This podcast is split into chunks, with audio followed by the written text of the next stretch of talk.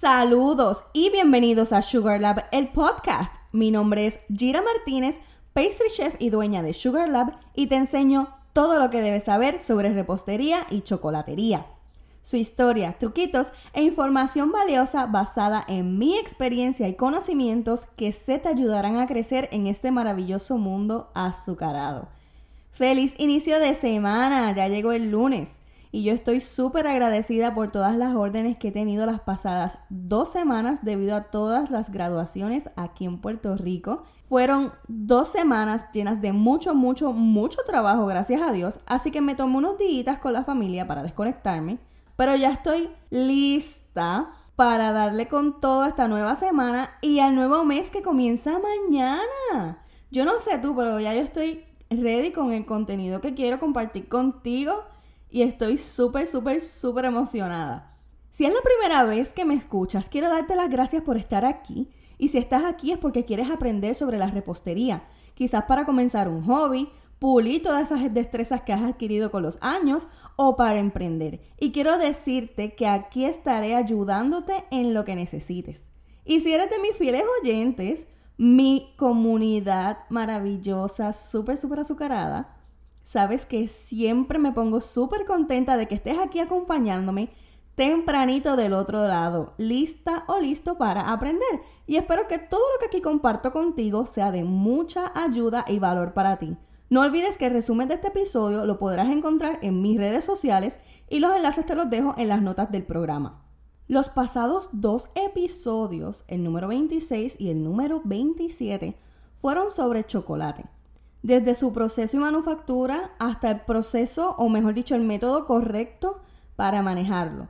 Pero hoy quiero hablarte sobre lo que puedes hacer con este chocolate, ya que sabes cómo se procesa, cómo se maneja, cómo tú puedes temperarlo pues hoy te quiero enseñar qué puedes hacer con él y cómo pintarlo. Honestamente, el chocolate no tiene límites y con él puedes hacer muchísimas cosas. Así que saca libreta y lápiz para que anotes todas estas delicias que voy a compartir contigo. Quiero que sepas antes de comenzar que cuando yo comencé en la repostería, comencé tomando cursos todos los sábados que mi mamá me llevaba a los 9 años y los cursos eran de chocolate. Aprendí a hacer paletas de chocolate, cofres de chocolate, bombones y los vendí a amigos y familiares. Es un producto tan versátil y que deja correr tanto tu imaginación que si tú aún no has comenzado en la repostería, te invito a que comiences con el chocolate. Los materiales son mínimos, la inversión es mínima y puedes crear muchísimas cosas. Además de paletas de chocolate, puedes hacer Oreos cubiertas con chocolate. Ahora está muy de moda hacer los Geo Hearts, que son estos corazones en forma geométrica y se rellenan con pues, el tipo de relleno que tú quieras.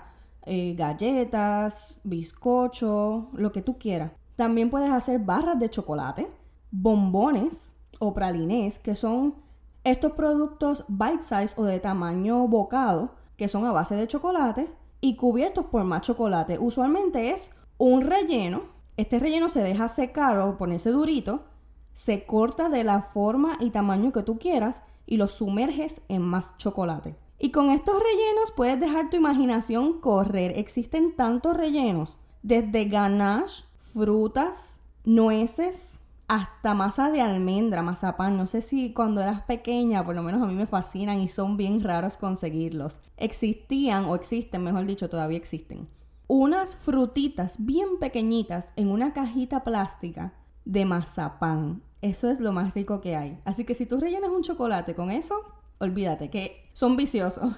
También puedes crear molded chocolates o chocolates en molde, para los cuales se utiliza un molde, el de tu preferencia.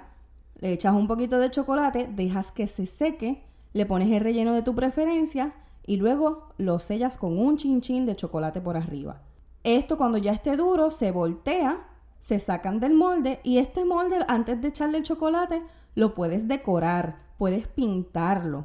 O una vez ya esté entonces el chocolate listo, le pasas aerógrafo con manteca de cacao en color o colorantes específicos para el chocolate y quedan hermosos. También puedes hacer flores de chocolate que son súper fáciles y bien bonitas de hacer. Puedes utilizar transfer sheets o acetato y este acetato lo puedes pintar con manteca de cacao de tu preferencia con el diseño que tú quieras, le echas el chocolate, lo cortas de la forma que tú quieras y lo puedes usar para decorar tus postres, hasta tus bizcochos. Y se ven bellísimos espectaculares y súper elegantes.